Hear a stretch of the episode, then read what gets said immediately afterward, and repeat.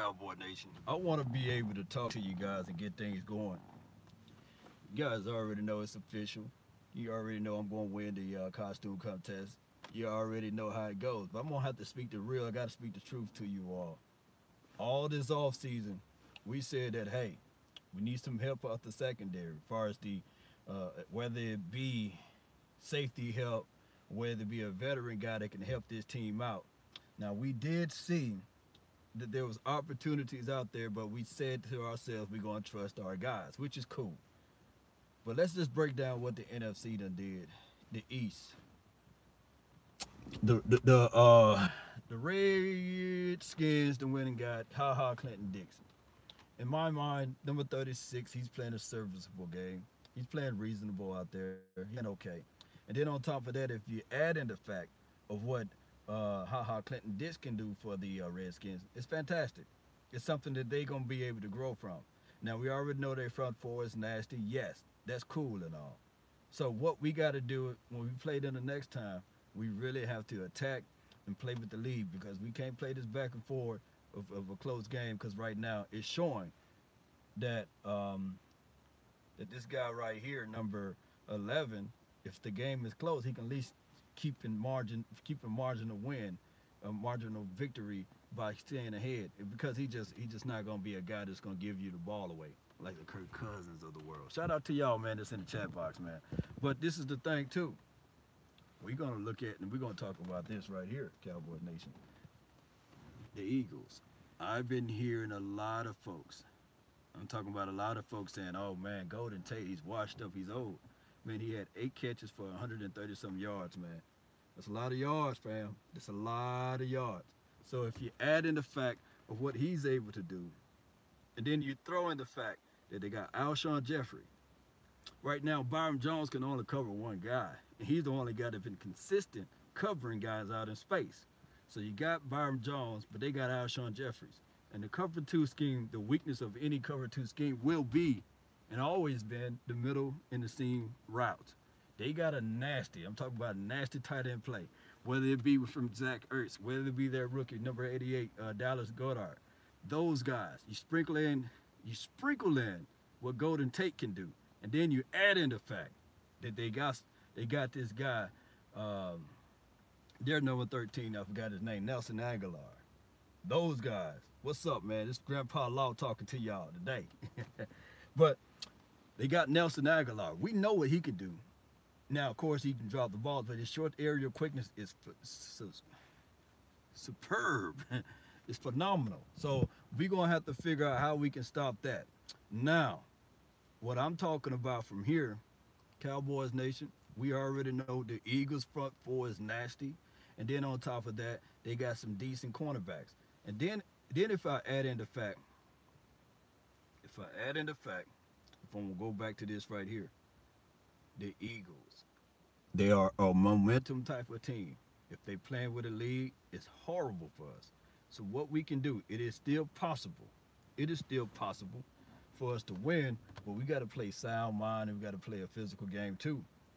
We got to be able to get to the quarterback. Right now, hope you guys can hear me, but right now, the only person that's been consistent on that defensive front is D Law. So I need to see I need to see some consistency with D with uh, David Irving.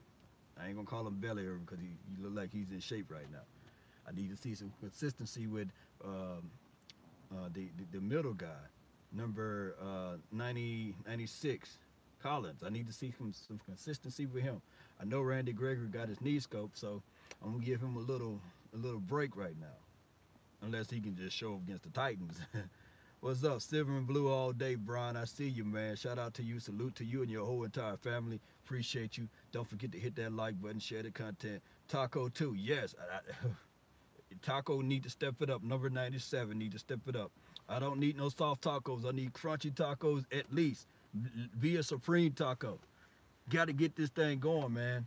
What we got to do, we got to see some more, more, more turnovers and takeaways with this defense. We are playing too safe right now to be just a solid defensive team. I understand that Dak Prescott play needs to step it up too, but let me get on to the defense. Ha ha Clinton Dix for a fourth round draft pick would have been remarkable for us. Because right now, what, what are we doing with our fourth round pick? Who is Schultz right now? so, and then, of course, we can look at from the year before that, but, you know, neither here nor there. A fourth round draft pick for Ha Ha Clinton Dix would have set, set the team on fire.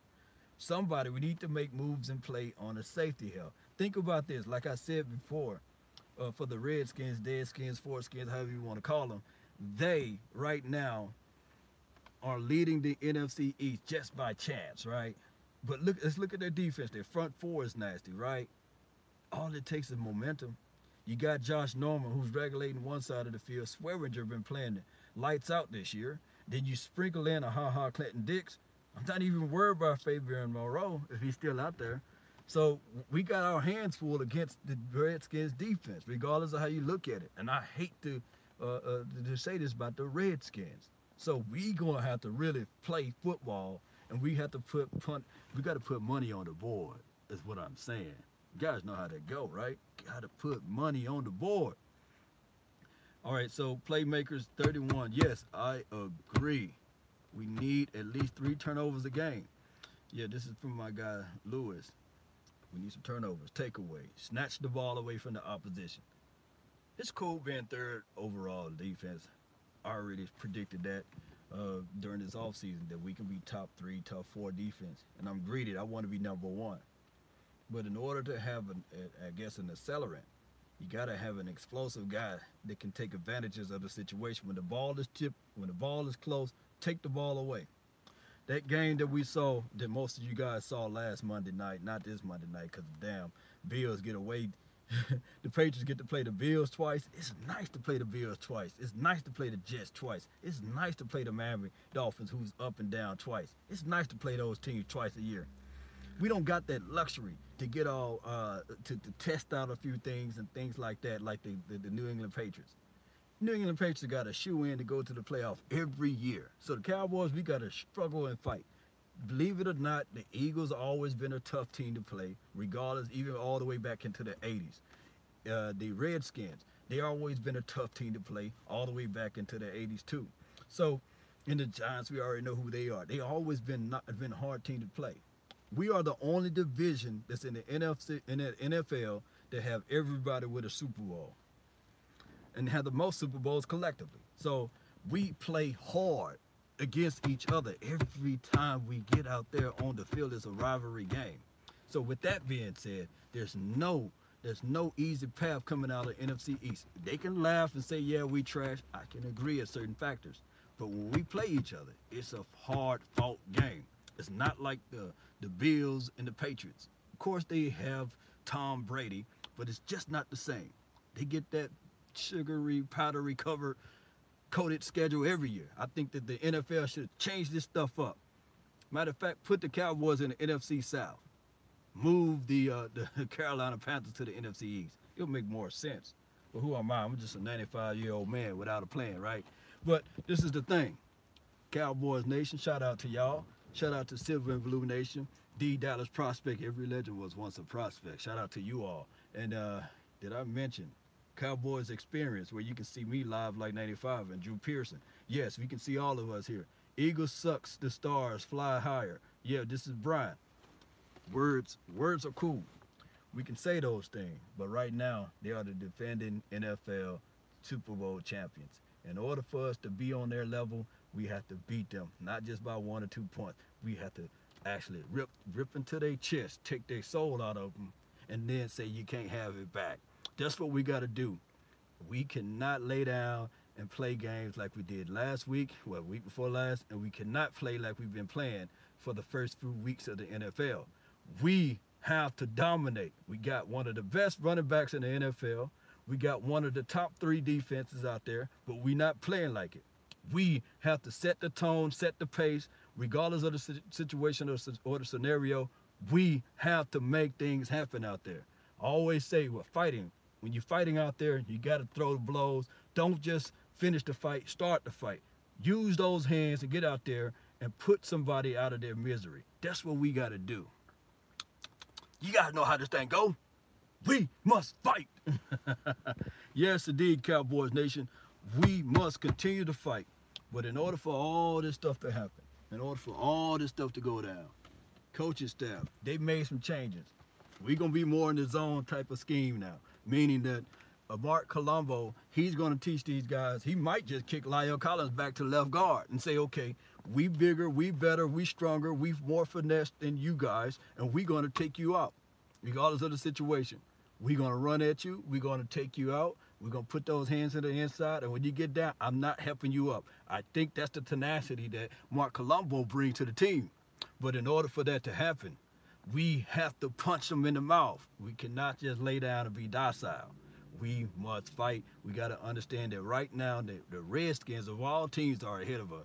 The Eagles of all teams are ahead of us. And if you look at what the Giants are doing, come draft time, they picking ahead of us. So that is not a cool thing to do.